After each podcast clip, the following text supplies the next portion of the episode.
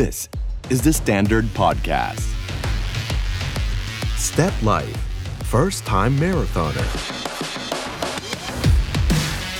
สนับสนุนโดย กรุงไทยแอคซ่าประกันชีวิต No You Can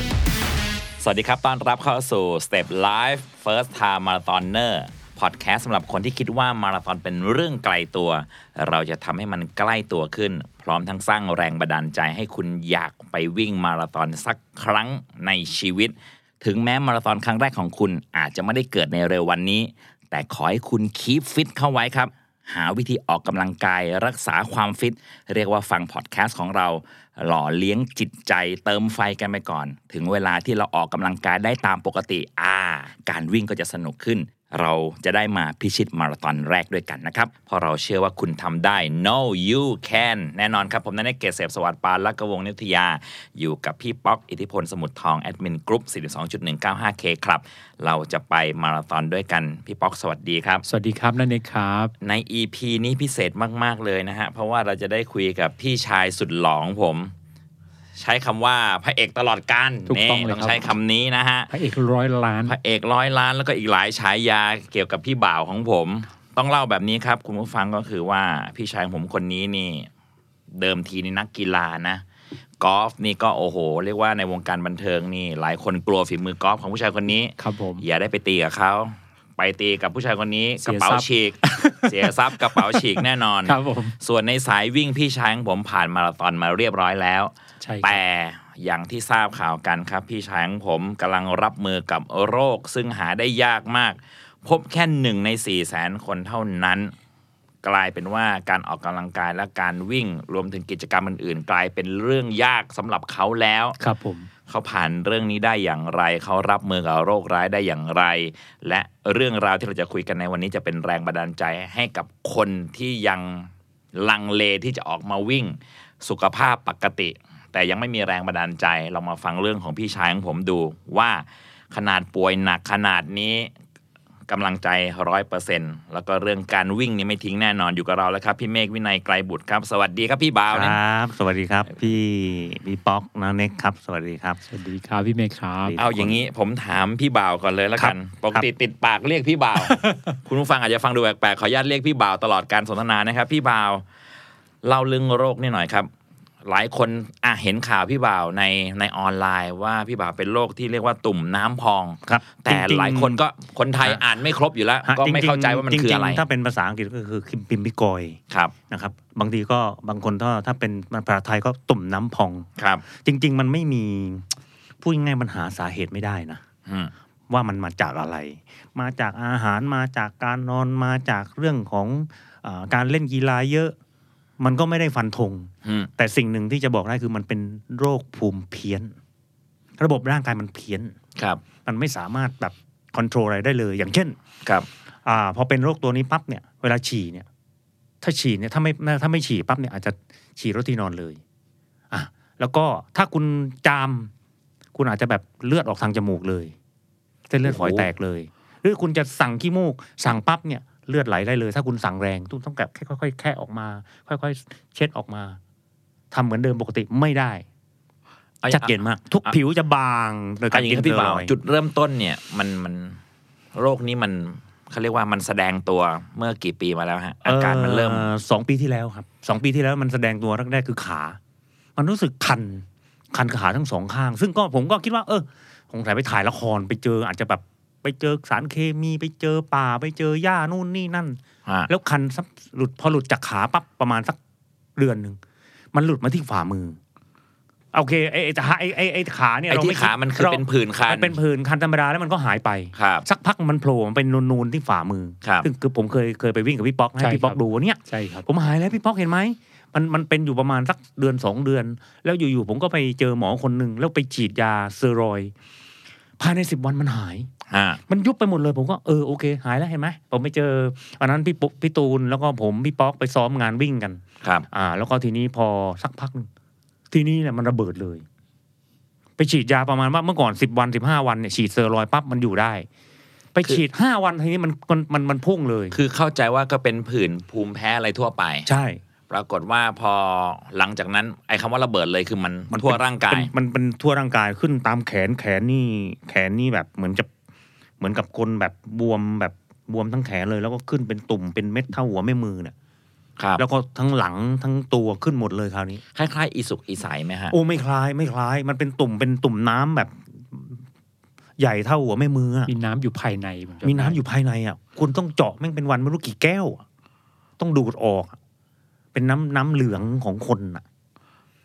นั่นก็เลยเป็นจุดเริ่มต้นของการ ครับ รักษาจริงจัง แล้วก็ ครับ เลยรู้ว่านี่คือโรคตุ่มน้ำพอง ฮะไปเช็คที่จุฬาแล้วก็เป็นการตรวจเอาชิ้นเนื้อไปตรวจ ปรากฏว่าเป็นพิมพ์พิกอยหรือว่าตุ่มน้ำพอง พิมพ์พี่กอยโอเค ก็ เห็น เริ่ม ว่า รักษา เมื่อกี้ให้ข้อมูลไปตอนต้นก็คือว่าหนึ่งในสี่แสนคนเท่านั้น ครับ อ่าเรื่องกรรมพันธุ์ก็ไม่ใช่ ไม่ใช่ครับ เพราะว่าญาติพี่น้องบรรพบุรุษก็ ไม่ใช่ ไม่เคยมีใครเป็น ไม่มีครับ เอาละฮะคุณผู้ฟังการที่ใครสักคนนะฮะพี่ป๊อกครับ ครับ แล้วคุณผู้ฟังฮะต้องรับมือกับโรค ครับ ต้องใช้คำว่าโรคประหลาดเลย โอเค ถ้าปวดท้องท้องเสียเป็นหวัด คือคือคืออย่างนี้กันนะ ก็ยังเข้าใจได้ฮะ คนที่ฟังรายการนี้อยู่เนี่ย ผมจะบอกว่ามีคนเป็นเยอะมาก อืม หลังจากที่ผมเป็นมีคนอินบ็อกเข้ามา ในปีที่ผ่านมามีคนตายถึงห้าถึงหกคน ที่หลังไมค์มาหาผม แล้วก็ขอโทษนะ ครับ เป็นคนต่างจังหวัด ครับ อืม ไปรักษากับโรงพยาบาลชุมชน ครับ แล้วก็ยาไม่ถึง อืม อืม จนติดเชื้อในกระแสเลือด แล้วก็ทนบาดแผลไม่ไหว ครับ ฆ่าตัวตาย อ๋อ แล้วก็ตายไปเองโดยยาติดเชื้อ หมอหมอที่ผมรักษาอยู่พูดคำเดียวเลยยาไม่ถึง อืม คือคือคือเข้าใจได้ครับ เพราะว่าอย่างอย่างโรงพยาบาลชุมชนเองเนี่ยสมมติว่าเซอร์ลอยด์สมมติว่าเป็นเน่าทั้งตัวเนี่ย ครับ วันหนึ่งอย่างน้อยมี 12 เม็ด อืม แต่คุณให้คุณได้แค่ 6 เม็ด อืม มันช่วยไม่มันมันมันไม่รอดครับ ครับ แผลมันแผลทั้งตัวเลือดทั้งตัวตอนผมเป็นนี่คือเลือดทั้งตัวครับ หัวเนี่ยมีแต่ตุ่มเลือดทั้งเลือดทั้งนั้นเลยครับ คุณเอามือกรีดตัวเองนี่น้ำเหลืองนี่ไหลมาหน้าเต็มหน้าเลยครับเหมือนเหมือนคุณรดน้ำตัวเอง เอาน้ำรดหน้าแล้วมันไหลมาเลยครับ มันเจ็บด้วยใช่ไหมฮะ โอ้เจ็บครับ แล้วพอพอพอพอตุ่มมันแตกเนี่ย เป็นแผลหมดนะครับ มันเลือดไปทั้งตัว อืม พอมันแตกนี่ก็คือเป็นแผลทั้งตัวฮะปากนี่ขึ้นเป็นสิบสิบเม็ดครับ คุณพูดผมคุมไม่ได้อยู่ห้าสามเดือน อ๋อ มันเป็นตุ่มเท่าหัวไม่มือที่ในปากคุณอะขึ้นทีหนึ่งสิบเม็ดอะ อืม มันเป็นตุ่มแดง ๆ ขึ้นมาเป็นเลือดแดง ๆ ถ้าคุณไม่เจาะยังไงมันก็ระเบิด เพราะยังไงไปกินไปเคี้ยวหรือคุณ ถึงเวลามันก็ระเบิดอยู่ดี ผม เอ ใช้วิ ตอน ธีผมใช้วิธีการก็คือแมันทิ่มให้มันระเบิดหรือไม่ก็ผมก็แบบเอาลิ้นดุนจนเลือดออกไปเลย อ๋อเพราะมันถ้ามันพองแล้วมันก็จะพูดยากมันก็ ไม่ ทำอะ ได้ ไรยาก ไม่ได้ และสุดท้ายพอมันพอมันเป็นแผลปั๊บเนี่ย กินข้าวไม่ได้ ติดเชื้อด้วย กลัวติดเชื้อด้วย ต้องฉีดยาฆ่าเชื้อข้างในด้วย ผมเชื่อว่ามาถึงนาทีนี้คุณผู้ฟังที่ฟังพอดแคสต์นี่อยู่เนี่ยก็คงกำลังจินตนาการ ว่าถ้าเราต้องรับมือกับโรคนี้เนี่ยอื้อหือผมผมผมคิดกับตัวเองนะพี่บ่าวพี่ป๊อกก็คือว่า ผมว่าผมไม่น่าจะไหวเหมือนกันนะครับ ผม เออผมว่าผมไม่น่าจะไหวเหมือนกัน แล้วในกระบวนการรักษาเราต้อง ครั ทำ บ ยังไงบ้างครับ กินยา เซอร์ลอยด์อะกินยาเซอร์ลอยด์ไม่มียารักษานะครับ ไม่มียารักษานะครับ โรคนี้ไม่มียารักษาโดยเฉพาะ แค่เซอร์ลอยด์คือเป็นกด กด ก ภู ด มิไว้ ภูมิไว้ ฮะ แล้วข้อฉีดอีกตัวหนึงซึ่งเป็นยากดภูมิคุ้มกันมาจากเมืองนอก ครับ ชื่อรีทัส กลั ซิ บ ม มาเรื่องของการรับมือกับอาการป่วย ครับ ช่วงที่พีคที่สุดคือ พูดไม่ได้สามเดือน คน รับ อนอยู่บ้าน โรงพยาบาลครับ นอนอยู่โรงพยา โรง บา พ ล ยาบาลครับ แล้วก็ตุ่มพองนี่ก็เต็มตัว ครับ ลูบไปตรงไหนก็เลือดน้ำเหลืองอะไรออกมา ครับ พี่บ่าวผมถามเลยในใจตอนนั้นคิดอะไรอยู่ บอกตัวเองยังไงอะ คิดยังไง อยู่ ไม่ได้คิดยังไง คุณรู้สึกยังไง ก็รู้สึกว่ามันเจ็บมันแสบมันทรมานมากเหมือนคนตกนรกอะ อืม พูดง่ายๆว่าตื่นขึ้นมาตีสองเนี่ย ตุ่มเต็มตัวเลยนะ ครับ คุณไม่ต้องกลัวอะไรมากมาย มึงขึ้นใช่ไหมมึงขึ้นกูดูดออก อืม ผมกำลังดูดที่แข้งหน้าแข้ง อืม ที่พุงขึ้นที่แขนขึ้น พอผมดูดที่พุงที่แขนหน้าแข้งที่ผมดูดเมื่อกี้ขึ้นมาอีกแล้ว อืม ผมดูดอย่างนี้วนอยู่อย่างนี้ประมาณคืนประมาณห้าหกรอบ คำว่าดูดคือการทำอะไรครับ ดูดดูดน้ำเหลืองออก เอาเข็มเจาะ ครับ ดูด ดูดดูดเลย หมอบอกห้ามดูดไม่สนใจ ผมจะดูด เพราะว่าถ้าไม่ดูดผมนอนไม่ได้เพราะมันแสบมันร้อน มันเหมือนจะระเบิด ทีนี้พอพอมันก็หาทางออกเนาะน้ำเหลือง ถ้าคุณไม่เจาะ ถ้าคุณไม่ดูดออก คุณไม่มีทางหลับได้เลย อารมณ์มันเหมือนมันเหมือนเราเป็นฝีกลัดหนองทั้งตัวอย่างนั้นหรือเปล่าฮะพอมันบวมเป่ง ไม่ มัน ไม่ ก็ ใช่หนองมันเป็นน้ำเหลือง อ่ะนะแต่อ่ะ อ่า อารมณ์มันเหมือนมีอะไร ประมาณนั้น บวมๆแบบ เบ่งจะระเบิดอ่ะ และ ผมว่ อาการ เออ ก็ค่อยๆดีขึ้น คือคือเราสู้จนสุดซอยอะ ครับ นะฮะใช้คำว่าสู้จนสุด แหม่ ซ ผ อย มชอบคำนี้จังเลย เวลาใครท้อแท้ใจให้สู้อย่างสุดซอยเหมือนพี่บ่าวผมนะฮะ คือคือคุณไม่ต้องคือคือคือยังไงก็แล้วแต่ มันจะเจ็บมันจะแสบยังไงก็แล้วแต่ มันก็แค่แสบ ครับ แค่เจ็บ ครับ คุณไม่ได้คุณไม่ได้ถึงตาย อืม คุณแค่เจ็บและแสบ เพราะฉะนั้น คุณไปมาราธอนมาแล้ว อืม อืม ถ้างั้นคุณไม่ต้องไปมาราธอน คนเราเนี่ย ถึงบอกว่า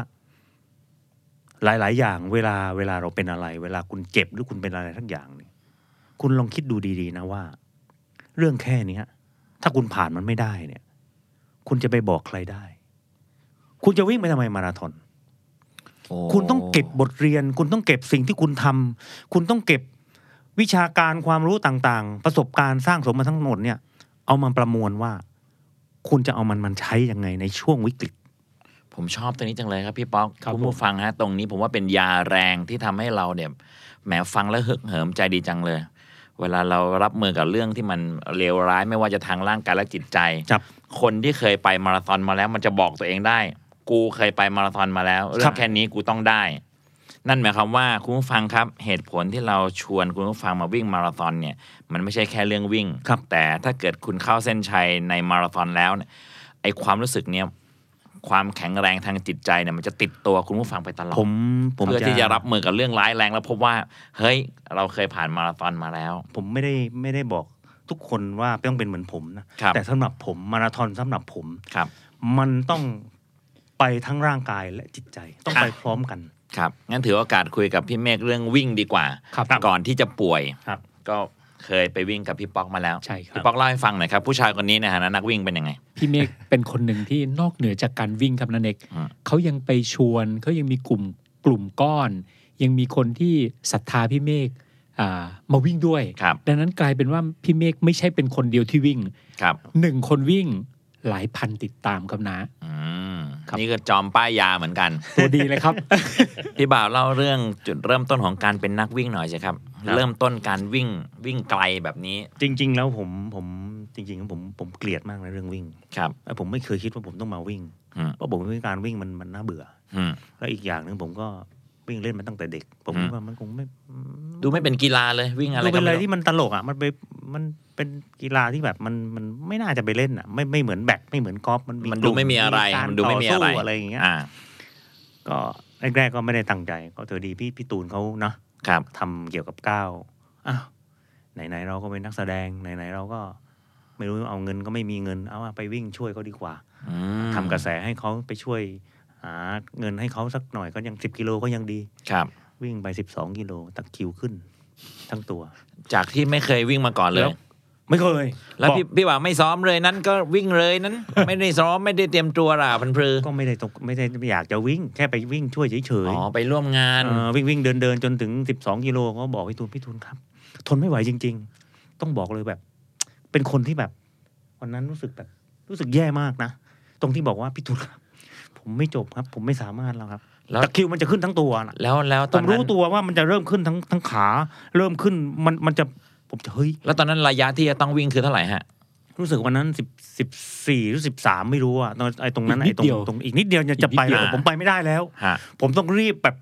วิ่งเพื่อไปไปบอก พี่ตูนครับ ขอถ่ายรูปรูปหนึ่งครับ ผมผมไม่ไหวแล้วครับ คือแบบกลั้นอยู่นาน อ๋อ คือไอการหายใจอะไรไม่มีปัญหา แต่กล้ามเนื้อ แต่กล้ามเนื้อเริ่มจะเป็นตะคริวแล้วครับ อันมันเกิดจากอะไรพี่ปองะ อุ้ยมันคน ลักษไม่ณะ เคยวิ่ง อ่าทีนี้อย่างกล้ามเนื้อคนที่ไม่เคยวิ่ง โอ้ อ่าแล้วก็ไม่ได้ออกกำลังกายอย่างยาวนาน อาจจะเกิดเหตุการณ์แบบนี้ได้เป็นปกติเลยครับ ใช่อ๋อ ใช่ ครับ พี่เมฆระบบหายใจไม่มีปัญหา ไม่เป็นไร ลากไปได้เป็น 10 กิโล ไม่ แต่ เป็นไร กล้ามเนื้อไม่เอา ไม่เอาครับ ผมไม่เคยเลย ฮะหลังจากนั้นมองการวิ่งยังไง พี่บ่าว กลับมาก็แบบ โอ้ย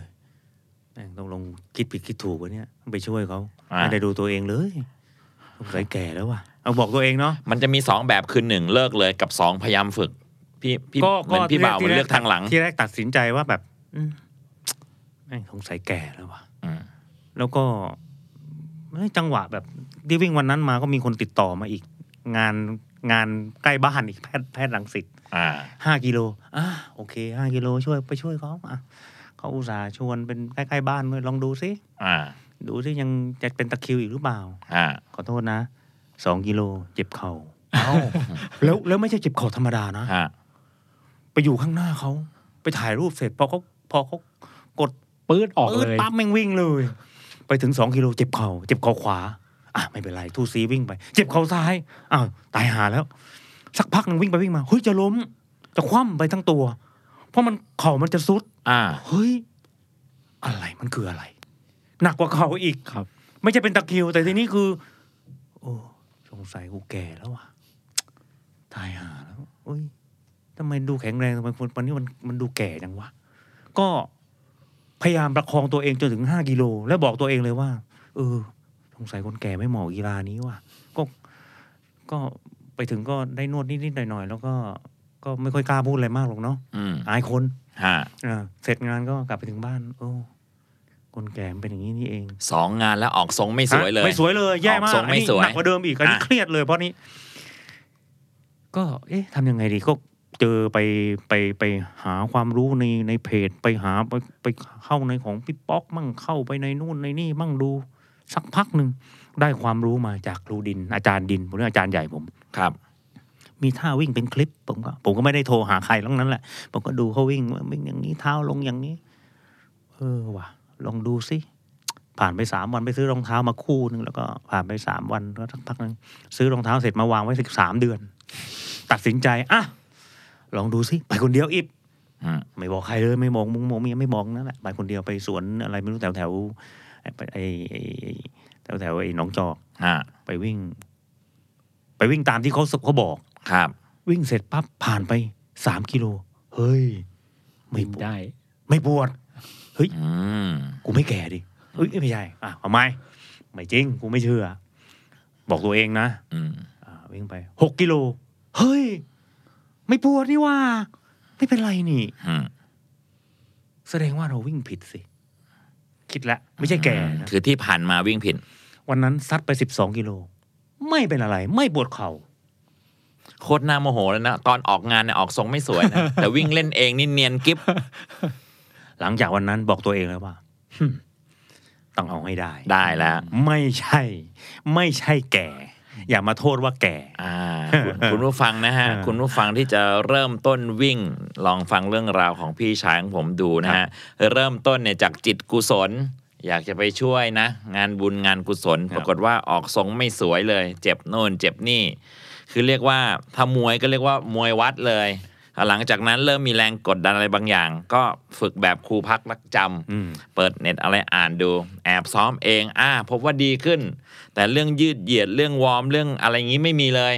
ก็เรียนรู้กันไป ครับ แล้วก็เริ่มมีความมั่นใจขึ้นเรื่อย ครับ ๆ คือพูดง่ายๆว่า เชื่อมั่นว่าตัวเองทำได้ ทำได้ แล้วก็เมื่อมีความมั่นใจก็สามารถไปได้ไกลกว่าเดิม ครับ แล้วจากนั้นเป็นยังไงครับพี่บ่าวก็ซ้อมเรื่อย ซ้อม ๆมาราธอน เรื่อยๆนะ แรกเล่าเรื่องมาราธอนแรกหนะครับ เหตุการณ์ อ๋อ มันคือที่ไหนครับ มาราธอนแรกนี่จะบอกว่าเป็นมาราธอนที่โคตรฟลุกเลยนะ อืม ฟลุกมาก ฟลุกตรงที่ว่าคือ มันเป็นมางแสนมาราธอน อื้อหือ ซึ่งถ้าคุณไม่สมัครนี่คุณก็ไม่สามารถไปได้อยู่แล้ว งานใหญ่นั้นน่ะ งานใหญ่ ฮะ คุณเป็นคนปกปกติเนี่ย คุณไม่มีสิทธิ์เลย อืม ผมอะยังไงก็ต้องไป วันนั้นต้องไปวันจำได้ว่าต้องยังไงก็ต้องไปบางแสน แล้วก็เสร็จประมาณสามทุ่ม ครับ เอ๊ะทำยังไงดีวะ อยากวิ่งบิ๊บก็ หาไม่ได้ ผมก็วันนั้น หาเบอร์แล้วโทรไปขอเขา อืม ใช้คำว่าขอ ใครจะดราม่าก็ดราม่า ครับ ผมขอ ได้ไหม อืม หน้าด้านมากผมอะเป็นความที่ผมเป็นปกติผมไม่ขอนะ ขอดื้ รื่งแบ อบ ๆเลย ขอดื้อๆผมผมอยากวิ่งมากผมขอได้ไหมครับ อืม ผมขอได้ไหมครับ ผมก็ยังไม่รู้วันนั้นว่า ผมขอลงลงอ่าผมขอเสร็จปั๊บผมก็บอกว่าผมขอยี่สิบเอ็ดโลเขาก็แบบว่า เออ ไม่มีนะคะ นี่บางแสนสี่สิบสอง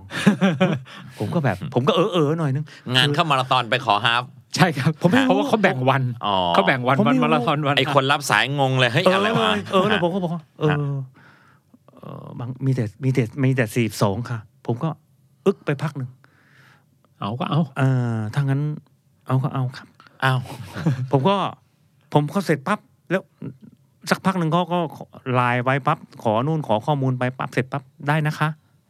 อ้าวได้ด้วยเหรอจิบหายแล้ว อันนี้ผมถามก่อน ต วั ก น ใจอีกพอก็ให้ตกใจ วันที่ได้บิบงานวางบางแสนเนี่ย ตอนนั้นพี่บ่าววิ่งได้ไกลสุดเท่าไหร่ฮะ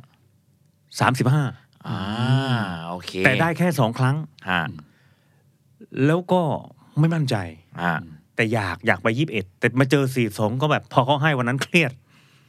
เครียดเลยเพราะว่า โอ้โหเฮ้ยแล้วพอเครียดเสร็จปั๊บเกิดอาการเครียดปั๊บกลางคืน ครับ นอนไม่หลับอีก ตีสองครึ่งให้เข้าบล็อก ผมก็ อ้าว ตายหาแล้วไปวิ่งสี่สองด้วยแล้วไม่เคยไปด้วย อืม แล้วอยู่ๆนอนก็ไม่ได้นอน โอ้ยสงสัยวินัยไกรบุตรต้องไปตายในสนามแล้วมั้ง เรียกว่าการเตรียมตัวเนี่ย ใช้คำว่าไม่ดีเลย ไม่ดีเลย ผักผ่อนไม่ดี แต่ ไม่มีประสบการณ์บิ๊ แต่ กก็ไปปล้นเขามาดื้อๆเลย ใช่ อ่ะ แต่ ปล้ สิ่ น งหนึ่ มาง เลย แต่สิ่งหนึ่งที่ผมผมจบ ผมตบได้เนี่ย ผมตอบได้นะ ว่าคืออะไร ครับ ครับ ไม่ใช่อยู่ๆผมจบได้นะหนึ่งผมเคยไปสามสิบห้ามาแล้วสองครั้ง อ่า อืม สองผมเพิ่งรู้ว่า ผมก็มารีมารีเช็คตัวเองว่าทำไมผมถึงจบบางแสนสี่สองได้ โดยที่ตะคริวไม่ขึ้น และทำไมหัวใจผมไม่ขึ้นสีแดง อืม ผมมาเรียนรู้อ้อสามวันก่อนที่ผมจะไปไปบางแสนเนี่ย ครับ ผมนอนเต็มที่ ผมกินเต็มที่ อ๋อ เพราะว่าผมไปไปซ้อมสามสิบห้ามา แล้วผมหยุดไปประมาณอาทิตย์หนึ่ง ครับ แล้วผมก็พักมาแล้วผมก็นอนเต็มที่กินเต็มที่ ครับ แต่วันนั้นผมนอนไม่เต็มที่ ครับ ผมคิดว่าเป็นผลส่งทำให้ผมเนี่ย จบบางแสนได้ แล้วหัวใจไม่ขึ้นสีแดงเลย แล้วก็ผ่านจุดของเออเขาเรียกว่าเขาสามมุก อืม ตรงนั้นมาได้ เพราะว่าผมใช้วิธีการ ก็ผมโชคดีผมที่ผมผมมีเพื่อน และผมมีเพจของพี่ป๊อก ครับ อ่าสีสองผมไปอ่าน เขาบอกว่าซ้อมเท่าไหร่ ให้วิ่งเท่านั้น แล้วก็มีคนทักในสนามนักวิ่งน่ารักมาก นักวิ่งมาราธอนน่ารักมาก พี่เมย์ครับ พี่เมย์ต้องวางแผนนะครับ สิ่งที่สำคัญที่สุดคือหลังจากที่พี่เมฆจะขึ้น 30กิโลเนี่ยพี่เมฆต้องเจอเขาสามมุก เพราะฉะนั้นพี่เมฆต้องวางแผนเผื่อ เผื่อกล้ามเนื้อเผื่อตรงนี้ไว้เลยนะครับ ผมก็ผมซ้อมเพจเจ็ด อืม ผมก็โอ้นอนก็ไม่ได้นอน เอาละเรามาตั้งสติติกันใหม่ เรามาตั้งสติกันใหม่ วันนั้นผมคิดอยู่คนเดียว เอาละคนนี้เตือนมาอย่างนี้ ไอ้เพจนี้ก็บอกว่าการซ้อมเท่าไหร่ต้องไปเท่านั้นอ้าวนั่นหมายความว่า อาหารเรามีอยู่แล้วเราไม่กลัวเพราะบางแสนนี่อาหารเต็มเลยเพียบเลย ครับ ทั้งตุงทั้งเกลเราวิ่งเพจเจ็ดถ้าวันนั้นคืนนี้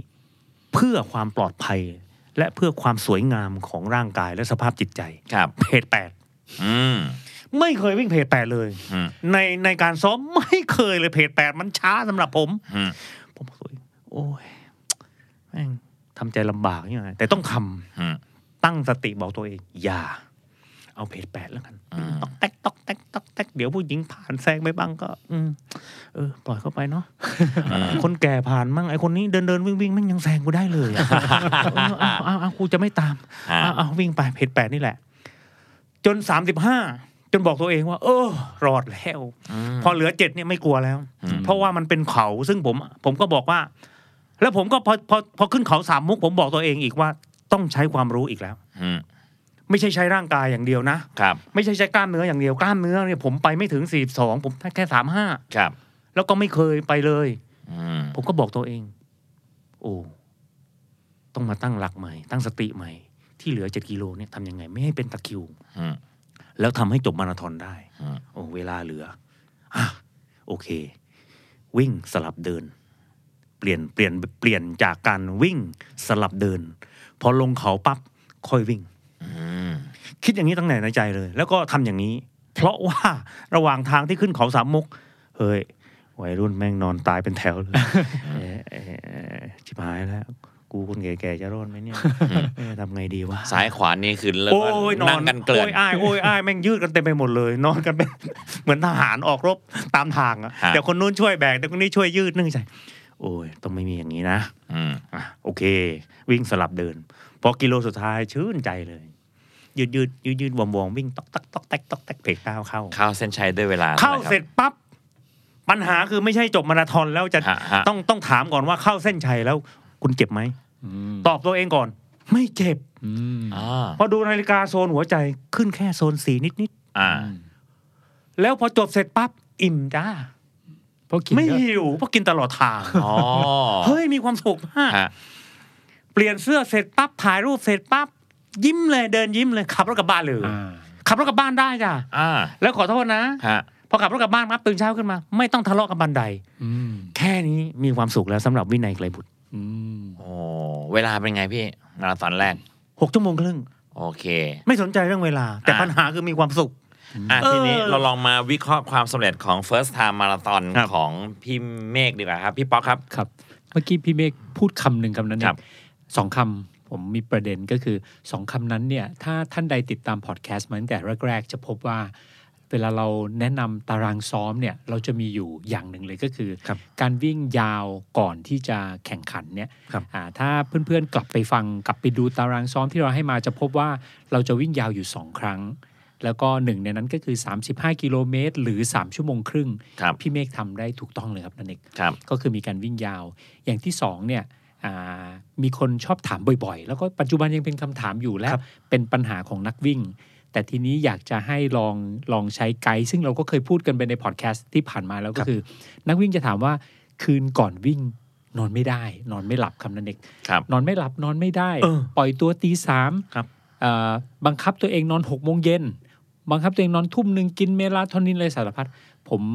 อาอยากจะบอกว่าคืนวันแข่งนอนไม่หลับไม่เป็นไร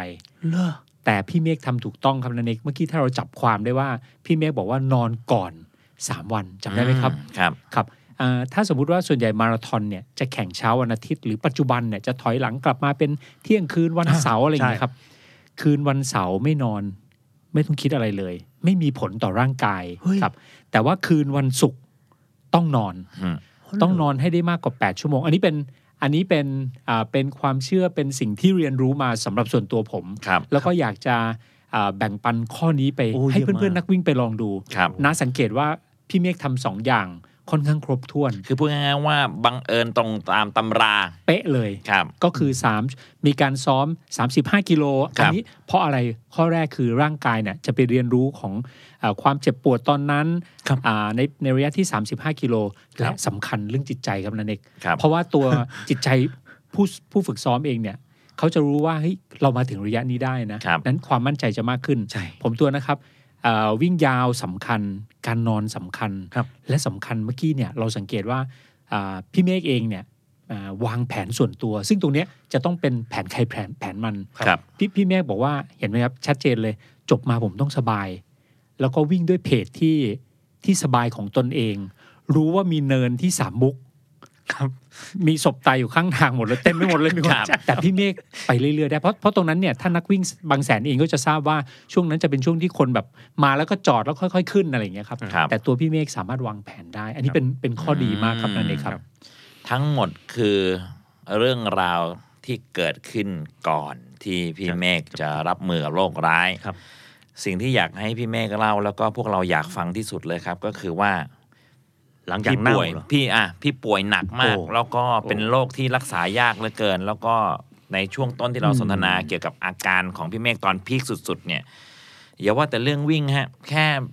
แค่แรง ครับ ใจในการที่จะต่อสู้กับโรคนี้ว่ายากแล้ว พี่บ่าว สิ่ง กลับมาวิ่งได้อย่างไรฮะ เชื่อไหมว่าสิ่ อะไรกระตุ้นตัวเอง สิ่งหนึ่งที่ที่ป่วยอยู่เนี่ย ครับ เชื่อไหมว่ามีสิ่งหนึ่งที่ผมพยายามจะโพสต์พยายามจะจะจะเอาภาพมาใส่สมองตัวเองอยู่เสมอคำคำนั้นก็คือความศรัทธา ครับ คือคือคือคนเราต้องมีศรัทธาก่อน ต้องมีศรัทธาศรัทธาว่า ผมจะหาย ต้องมีพลังบวกในใจ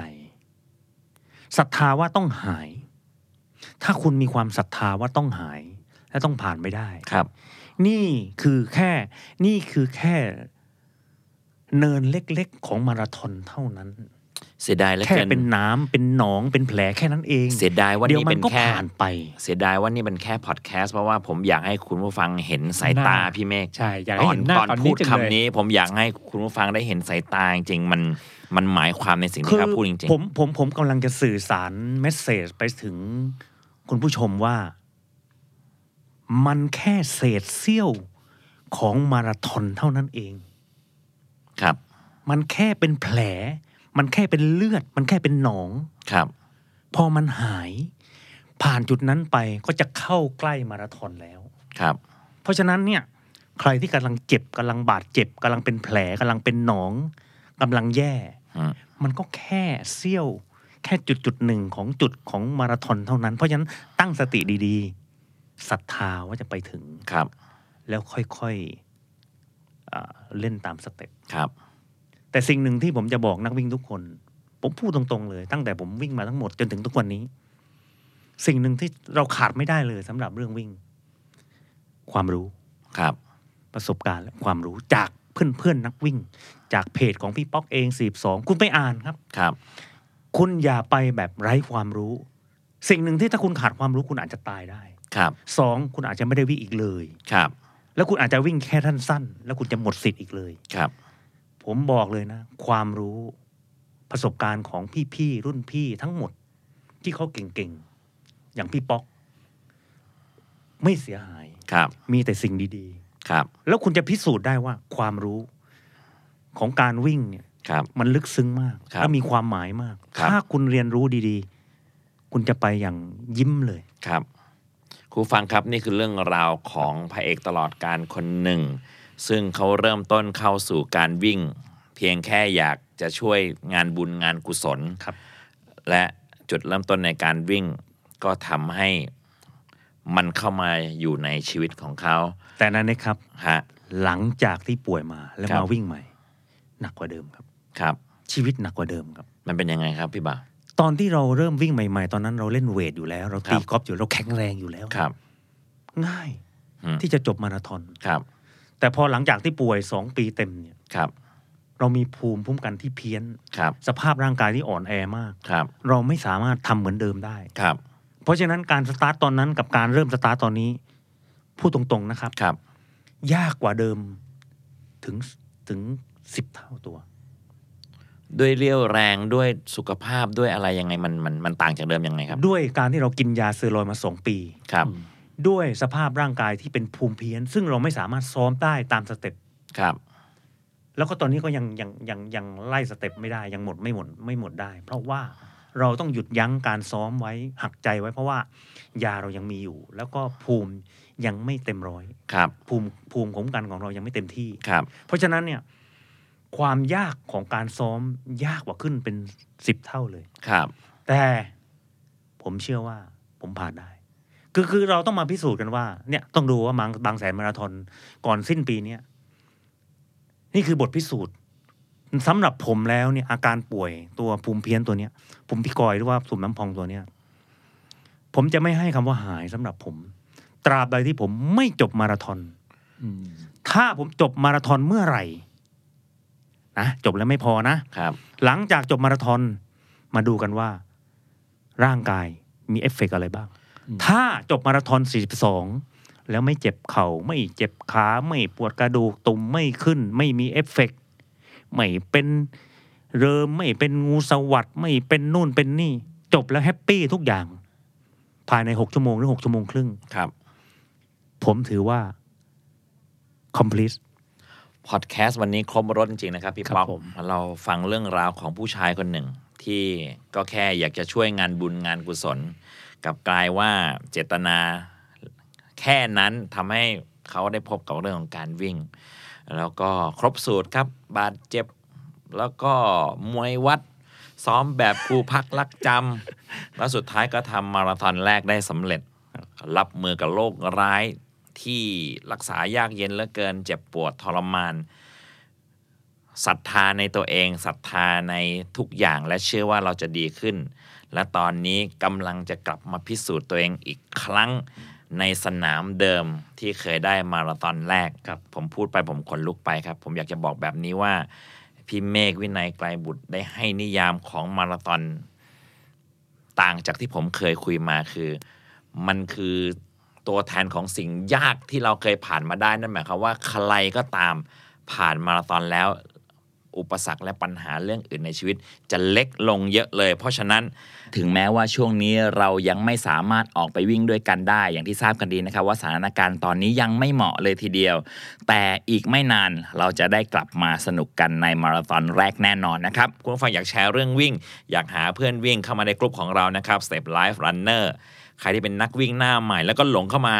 เพราะว่าพอดแคสต์นี้เราจะไปมาราธอนครับ แต่ถ้าเกิดใครที่เป็นมือใหม่จริงๆ อยากจะ first 10k อยากจะ half มาราธอนรวมถึงซีรีส์ restart ในช่วงโควิดนะครับ ก็ไปฟังกันก่อนได้มีอยู่หลายๆ พอดแคสต์เลยนะครับ วันนี้ขอบคุณกรุงไทยแอคซ่าประกันชีวิตครับทำให้เราได้ถ่ายทอดเรื่องราวดีๆ แบบนี้นะครับ อย่าลืมรักษาความฟิต keep fit เพราะสุขภาพสำคัญเสมอ และที่สำคัญพี่ชายของผมครับพระเอกตลอดกลางเราพี่บ่าวครับพี่เมฆวินัยไกรบุตรขอบพระคุณมากครับพี่เมฆครับ ผมพี่ป๊อกครับนาเนกค ค รั รั บบ ขอบคุณพี่ป๊อกด้วยนะครับ ป๊อกครับ และใน EP หน้าเราก็จะมาพูดคุยกับเรื่องราวแบบนี้ เพื่อให้คุณผู้ฟังได้มี First Time Marathon ไปพร้อมๆกันครับ รู้ว่ามันยากแต่ขอให้คุณมีความเชื่อมั่น Know you can คุณทำได้ ลาคุณผู้ฟังครับ สวัสดีครับ สวัสดีครับ สวัสดีครับ Step Life First Time Marathoner สนับสนุนโดยกรุงไทยแอคซ่าประกันชีวิต เคียงข้างทุกความเชื่อมั่น ดูแลกันตลอดไป No you can The Standard Podcast. Eye opening for your ears.